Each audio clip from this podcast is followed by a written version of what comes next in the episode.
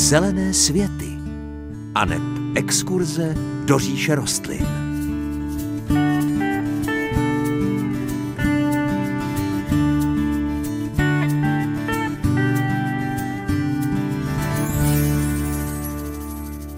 Láčkovky, tučnice, mucholapky, rosnatky. Masožravých rostlin jsou stovky druhů a počet variet se díky usilovné práci jejich pěstitelů stále zvyšuje.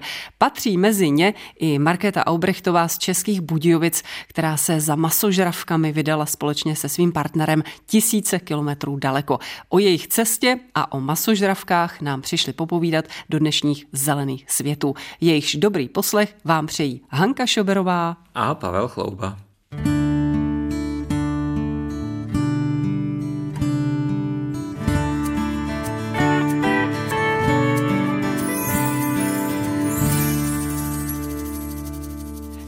Jsem avizovala hosty dnešních zelených světů. Jsou jimi Markéta Aubrechtová s partnerem Martinem Dlouhým. Vítejte, hezké dopoledne. Dobrý, Dobrý den. den. Kam až jste se vlastně za těmi masožravkami vydali? To tady ještě vůbec nepadlo. Vydali jsme se na Borneo, protože to je takový ostrov plný veškerých zvláštních rostlinek a ojedinělých rostlin, které nerostou nikde jinde na světě. A právě domovem jak už bylo zmiňovaných láčkovek, takových těch krásných masožravých lián, takže naše původní cesta byla na Borneo, pak jsme teda skončili ještě na Filipínách, ale to v plánu nebylo. Z jakého důvodu jste se dostali na Filipíny? Bylo tam taky horší počasí, opravdu hodně pršelo a byla veliká zima, tak už jsme byli po těch několika týdnech promočení a už jsme další výšla, protože ty masožravky rostou vždycky v podmínkách, které jsou většinou vysokohorský a na takových docela nepřístupných místech, takže i ty výšlapy jsou velmi fyzicky náročný, plný pijavic, plný deště a podobných věcí, takže už jsme potom nezvládali, říkali jsme si, že se potřebujeme trošičku ohřát, tak jsme si říkali, že na Filipínách by to tak mohlo být. I na Filipínách jste se setkali s nějakými masožravými rostlinami. I tahle země je přívětivá pro tenhle druh rostlin. Přesně tak. My teda jsme nejeli jako na Filipíny jen tak na blind, ale spojili jsme se právě s průvodcem, který se taky věnuje masožravkám, aby nás vzal na nějaký výšlap na Filipínách. Takže určitě Filipíny jsou taky velice variabilní a těch rostlinek je tam spousty. A zase ojedinělých eh, endemiticky rostoucích pouze právě na Filipínách. Takže taky to určitě stojí za to. My se té vaší expedici budeme věnovat, ale ještě předtím by mě zajímalo, kdy polapili Marketo masožravky vás. tak to už je nějaký pátek. Já si myslím, že takových 20 let už to bude. Něco Jak takový. k tomu došlo? Byla to jenom zajímavost čistě, že jste si chtěla pořídit nějakou masožravku, abyste viděla, jak to v praxi funguje, nebo jste ji dostala jako dárek? Já jsem ji dostala jako dárek od dědečka Tenkrát k Valentínovi jsem místo čokolády dostala masožravku a masožravky mě chytly, protože jsou úžasné a nádherné rostliny, takže tím jsem se tomu začala víc věnovat a propadla jsem týhle vášni. Vás, Martine, nejdřív polapila Markéta, až potom masožravky? Nebo v jakém pořadí to bylo? Ne, ne, taky nejdřív masožravky a pak jsme se seznámili ve 13 letech právě přes masožravky. Já ve 13 jsem... letech jste se seznámili. Jo, já jsem začal pěstovat masožravky, začal jsem se o ně víc zajímat a scháněl jsem, tehdy ještě nebyly Facebooky a takový, ale začal jsem schánět někoho, kdo to pěstuje tady v Budějcích. No a dostal jsem kontakt od masožravkářů z Prahy, obraťte se na tuhle paní. Tak jsem si dal schůzku, no a nevěděl jsem, jestli přijde desetiletá nebo osmdesátiletá paní, fakt ne. A ono to tak klaplo. Klaplo to moc hezky. Masožravky vás spojují. Probíráte doma masožravky? Od rána do večera. Od rána do večera. Že... My tím žijeme, no. Jak v práci, tak doma a i na dovolený. No tak vydá. Masožravky se prolínají vaší domácností. Čím jsou vám masožravé rostliny sympatické a naopak je něco, co byste jim vytkli? To je těžká otázka. Tak já bych jim vytkla to, že právě tu domovinu, kde rostou, že jsou tak na nepřístupných místech, že jsme skoro umřeli, aby jsme je mohli vidět. Takže to bych jim vytkla, mohli by růst někde u moře, v nějakých jednodušších podmínkách, ale ne, jinak za mě jsou úžasný. Pro mě je to vášeň na celý život. Jo, vlastně Filipíny jsou jedna eh, z oblastí, kde se poslední dobou, každým rokem, objevují další a další druhy v přírodě, které do dneška nebyly objeveny a popsaný. Takže furt je co objevovat. Nemám taky co vytknout. Jak se jede objevovat taková nová masožravka? Je to spíš práce vědců, vědeckých pracovníků, anebo třeba i vás, kteří jste začali jako hobby pěstitelé, dneskou samozřejmě vás masožravky, dá se říct, i živí. Eh, může se stát, že jedete na Filipíny a tam něco objevíte, potom eh, tedy někam tu rostlinku odnesete, jak to funguje? Tak se potom musí registrovat a to popsání toho druhu není úplně tak jednoduchý proces, musí procházet obrovskou legislativou, ale to objevení určitě možný je. Až ne tolik na tom Borneu, na tom Borneu už je to hodně probádaný, jelikož opravdu Borneo je endemitickým místem pro Eh, nespočet orchidejí, nespočet masožravek, tak to Borneo už je celkem probádaný, tak eh, oproti tomu ty Filipíny ne. Ty Filipíny stačí podle mě vylíst na... My jsme tentokrát to volili tak, že jsme měli místní průvodce, protože ty větší kopce, jsme se vydávali na ty největší kopce, které tam jsou, tak ty větší kopce vyžadují průvodce a je to třeba pětidenní výprava kdy jako spíte ve stanu a pak pokračujete pořád dál, tak to se tak úplně na vlastní pěst dělat nedá. Pokud neznáte tu trasu, tak tam prostě se nedá vylézt.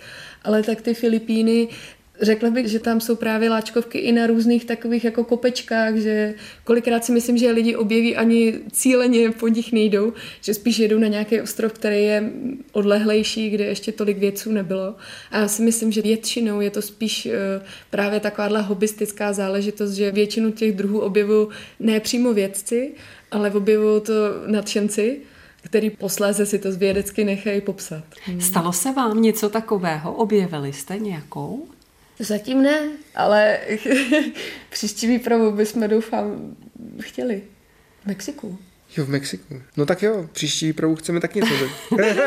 Martin se dověděl, jak to bude při příští výpravě. Ale přeci jenom těch druhů masožravek je skutečně velké množství. Je to spočtené nějak, vyčíslené, kolik druhů masožravých rostlin existuje? No, to Stovky. určitě ne. Stovky, možná k tisícovce druhů. Hmm.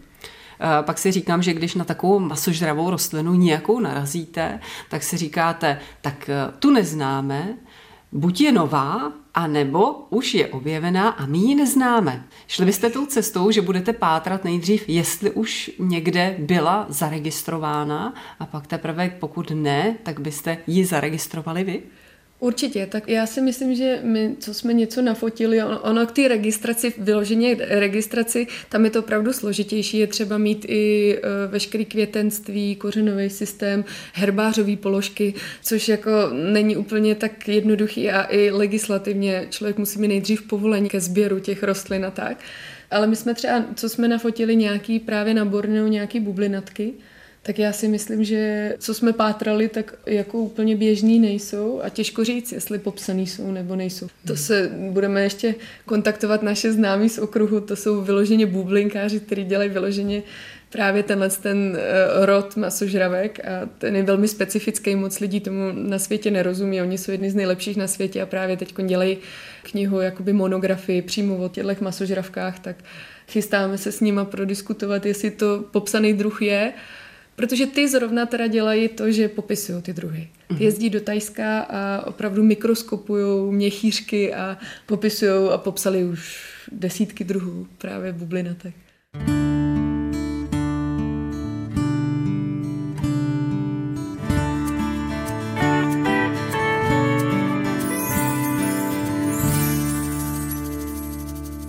Markéta Aubrechtová a její partner Martin Dlouhý jsou našimi dnešními dopoledními hosty v Zelených světech. Bavíme se o masožravých rostlinách, protože Markéta a Martin jsou pěstitele masožravých rostlin. Kolik eh, druhů vy máte a kolik kusů máte pro naši představu doma? Mm-hmm. Tisíce kusů a druhů stovky, stovky druhů. Hmm. Hodně. Máme 312 metrů čtverečních plného masožravek a už se nám tam nevejdou. Už budeme muset vyřešit nějaký patra nad sebe, protože je nám skleník malý.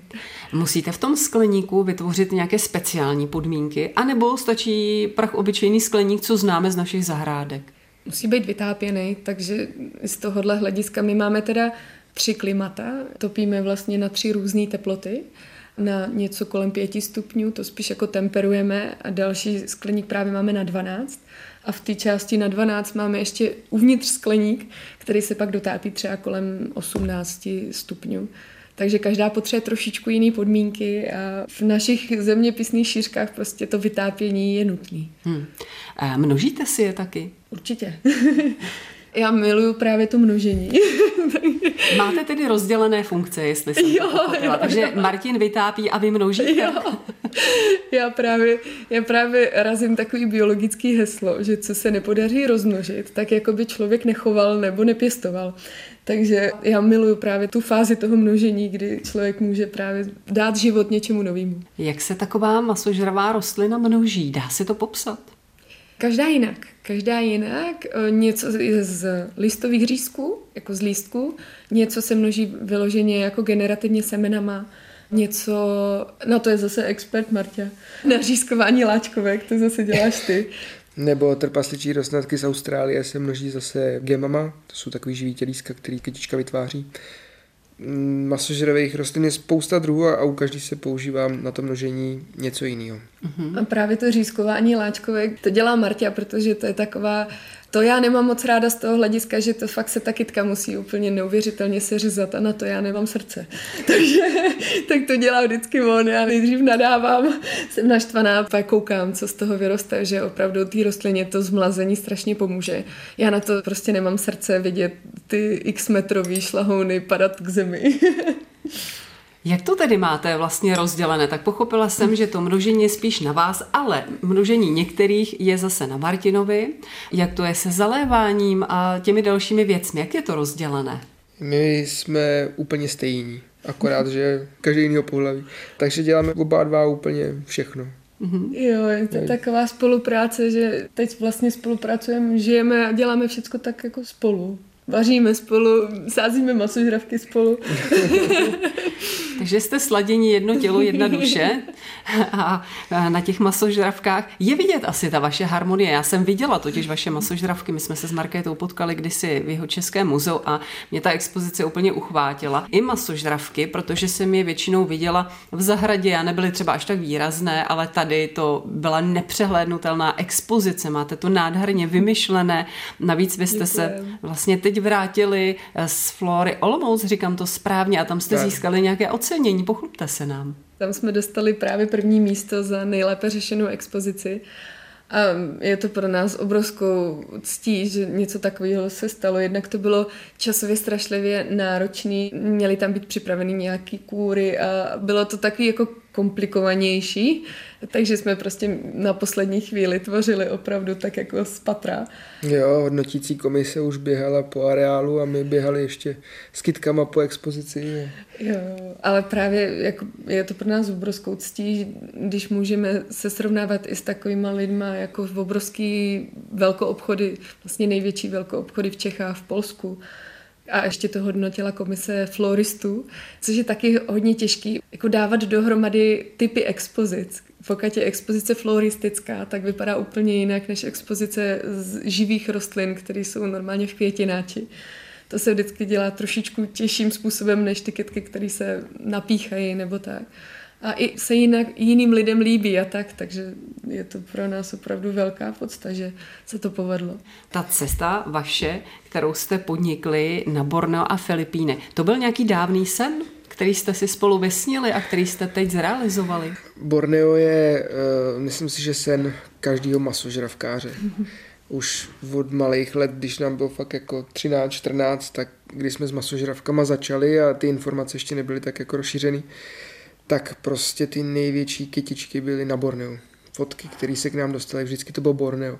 Takže jo, to byl dětský sen. Hmm. Jaké počasí je na Borneu? Jaké jsou tam podmínky klimatické? No je to právě strašně rozličný. Dole máte 30 stupňů, 100% vzdušnou vlhkost, všude pijavice. A nahoře máte 5 stupňů, vítr 100 km v hodině, a furt prší. A ty pijavice jsou tam pořád. menší, Těm se menší pěti stupních.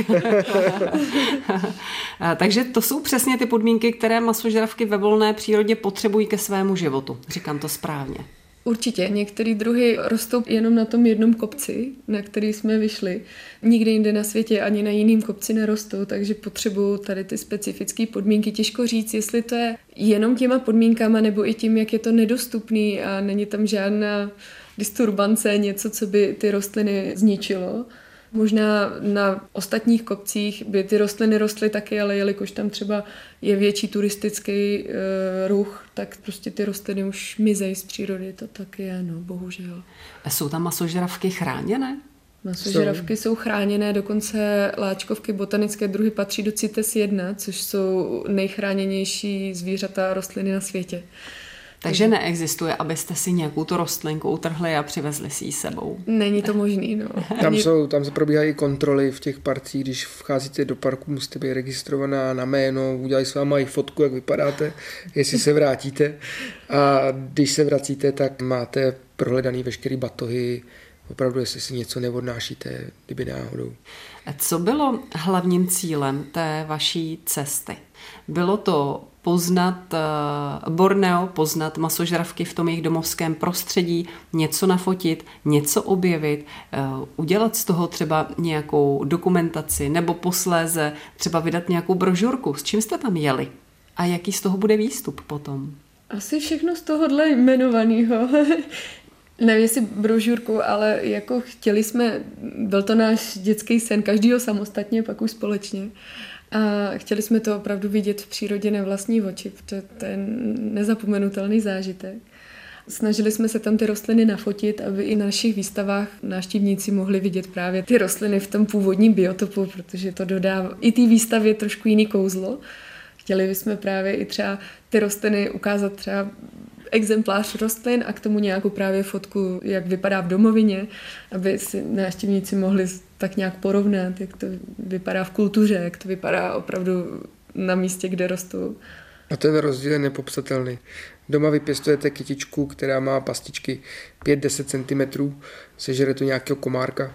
V přírodě ty pasti jsou půlmetrový. To už žere fakt velké věci.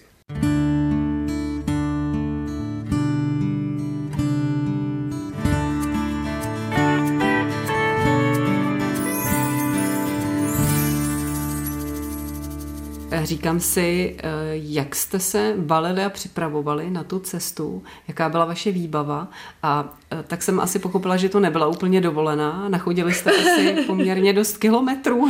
Jak to bylo? Jaký byl denní program? Bylo to hodně náročný. Z cesty objevování se potom stala cesta přežití. jo, maličko. Doslova.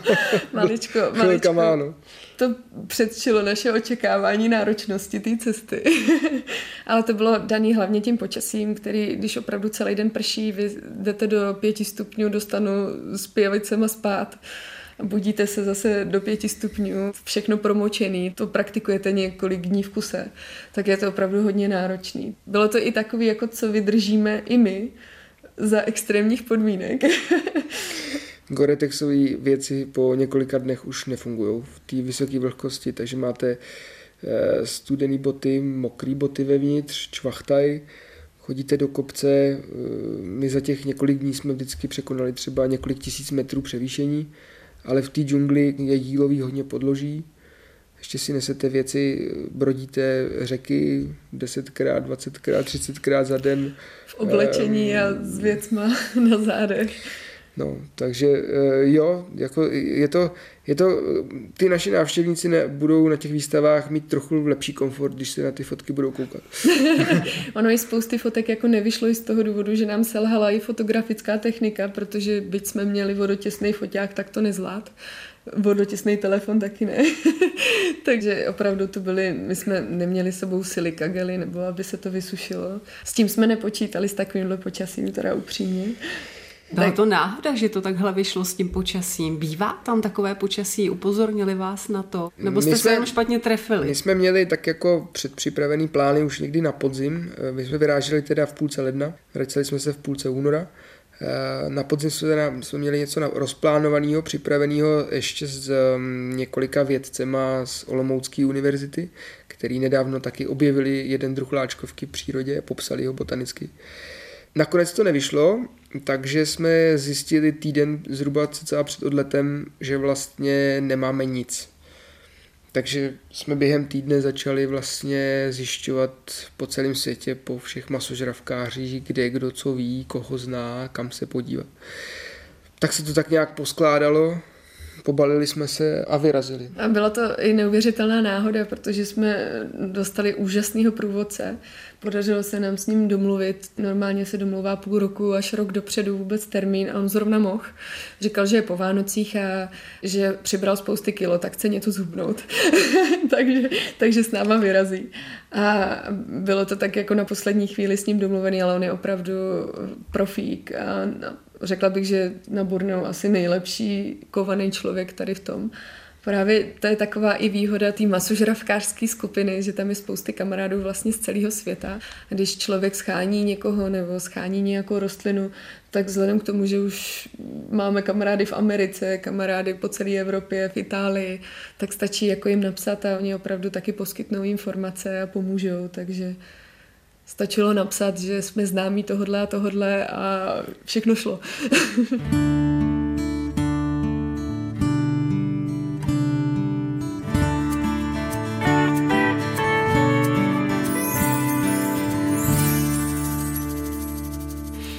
Markéta Obrechtová a Martin Dlouhý jsou našimi dnešními hosty a povídáme si o jejich expedici, která vedla až na Borneo a na Filipíny za masožravými rostlinami. Jak tu cestu zpětně hodnotíte? Splnila eh, vaše očekávání, předčila vaše očekávání? Dopadlo to dobře podle vašich představ ve finále? Určitě. Já si myslím, že i přesto, že to bylo náročné, tak samozřejmě čím větší odstup od té cesty je, tak tím jednodušší to pro nás je. Nejdřív, když jsme se vrátili, tak vlastně jsme začali schánět různé preparáty na kloubní výživu a, a podobné věci. A, a teď už se to tak jako to tělo dostává zpátky do normálu a je to větší a větší euforie zase z toho, co jsme viděli a objevili a ty kytičky jsou v té přírodě opravdu nepopsatelně krásné. Už jste si ty fotky prošli zpětně, už jste to stihli projít všechno? Už jsme stihli se na ně jednou podívat a zjistit, kolik jich je tam žených, ale dají se najít nějaký, které jsou krásný a určitě je vytiskneme na velký formáty právě na výstavě, aby lidi se mohli pokochat. Takže se mezi nimi najdou i nějaké unikátní kousky z vašeho pohledu. Byly tam takové? Určitě, určitě, určitě tam byly jak eh, kytičky, tak vlastně i živočichové. Dokonce některé ty masožravky eh, spolupracují s hlodavci, eh, tany, tanou. Mhm. s tanou. A to je taková veverčička, která běhá po stromech a volizuje ty masožravky a kaká do nich. A ta masožravka zase využívá živiny z těch jejich bobků. Ona dokonce i vylučuje projímadlo, aby vlastně se jako ta tana vykadila přímo do té pasti. Takže se nám podařilo nafotit i ty výměšky. Dokonce partnerovi se, se podařilo i natočit krátký video Tany. Jo, takže byl, je toho spousta a mohli bychom to prohlížet furt, jenom na to není čas. Tak my jsme si mysleli, že to bude trošičku jako dovolená, což teda nakonec nebyla. ale, ale a tak jsme se vrátili, měli jsme to tak naplánovaný, že jsme se vraceli sem, protože už začínala další výstava a už zase pracovně jsme museli fungovat.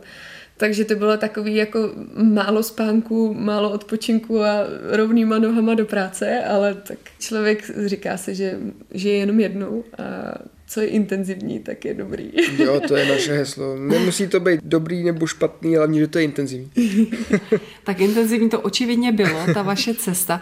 Já jsem četla o láčkovce stydlivé, což má být unikátní masožravka, která loví svoji kořist v podzemí. Objevili ji loni mezinárodní tým pod vedením vědců z Přírodovědecké fakulty Univerzity Palackého. To je ta masožravka, o které jste mluvil, Martine, je to ona? Je to tak, to je Nepenthes pudica. Oni ji objevili už asi před deseti lety, možná víc. Mm, a právě takhle dlouho trvá, než se registruje nová rostlina. Někdy to trvá mm. dlouho. Jak vlastně funguje ten mechanismus téhleté masožravky, která vlastně eh, loví pod zemí? Neumíme si to asi úplně milajci představit dobře. Tak ona funguje stejně jako jiný láčkovky, to znamená má typ pasti láčky, ve který má trávicí enzymy a vlastně tu kořist spořádá z prostředku té pasti Akorát, že tahle eh, láčkovka si zvolila z nějakého důvodu to, že ty, ona roste normálně nad zemí, protože láčkovky jako takový nerostou z toho hmyzu. Jo, normálně rostou fotosyntézou, to znamená, ona má normální listy, které fotosyntetizují, které jsou nad povrchem a jenom ty pasti schovává do země, kde loví ty živočichy, pravděpodobně živočichy jako z půdy. Hmm. Tak očividně si přijde na své, asi to funguje a může to tak být. Nabízí se třeba i nějaká další země, kde se masožravky hojně vyskytují ve volné přírodě a kam byste se eh, případně rádi vydali? Zaznělo tady už Mexiko, takže je to ta další destinace, kam byste vyjeli za masožravými rostlinami? My uvidíme, kam nás vítr zavane, ale ano, v plánu je Mexiko, kde jsou hlavně tučnice, zase jiný druh masožravých kytiček, který rostou hodně na skalách. Další velký plán no. je Venezuela, tam jsou stolové hory, což je úplně jiný svět, kilometr nad zemí, náhorní plošiny obrovských hor, kde taky rostou endemitický různý druhy. Tam jsou právě unikátní heliamfory a ty nás teď poslední dobou hodně lákají a musím říct, i ve sbírce přibývají neustále botanický druhy tady těch heliamfor, že to jsou nádherné rostliny. A je pravda, že ta Venezuela je taky náš obrovský sen, protože tam neroste zase nic jiného na světě, než tyhle ty rostliny se nedají najít nikde jinde. Takže i ta Venezuela. Takže uvidíme, o čem dalším si popovídáme společně, o které zemi a o jaké výpravě. Kdybychom se s vámi chtěli potkat naživo, nejenom takhle eh, přes rozhlasové vlny, ale vidět ty vaše rostlinky, vidět třeba i vás dva, tak bude nějaká příležitost v nejbližší době? Můžeme pozvat naše posluchače? Každopádně naše autorské výstavy, jedna v Olomouci, Živý pasti, a jedna v Budících v Jihočeském muzeu. Takže tady v Českých Budějovicích v jeho Českém muzeu a kdy vás tady potkáme? Od 26.5. do 4.6. Tak kdybyste někdo měl zájem a chtěl se přijít na vlastní oči podívat na tu nádheru, tak máte příležitost a třeba se i potkat s Marketou Aubrechtovou a s Martinem Dlouhým, kteří byli našimi dnešními hosty. Já moc děkuju, ať se vám daří a taky slibuju, že si o masožravkách nepovídáme naposledy. Tentokrát to bylo o vašem výletě, o vaší cestě pracovní na Borneo, ale v některým z příštích dílů si pak povíme o masožravých rostlinách více praktických informací, něco o jejich pěstování, o tom, jak fungují jejich pasti. Já si myslím, že to bude neméně zajímavé. Takže se budu těšit na příště. Mějte se moc hezky a díky vám. Mějte se krásně. Naschledanou. Děkujeme, Děkujeme moc.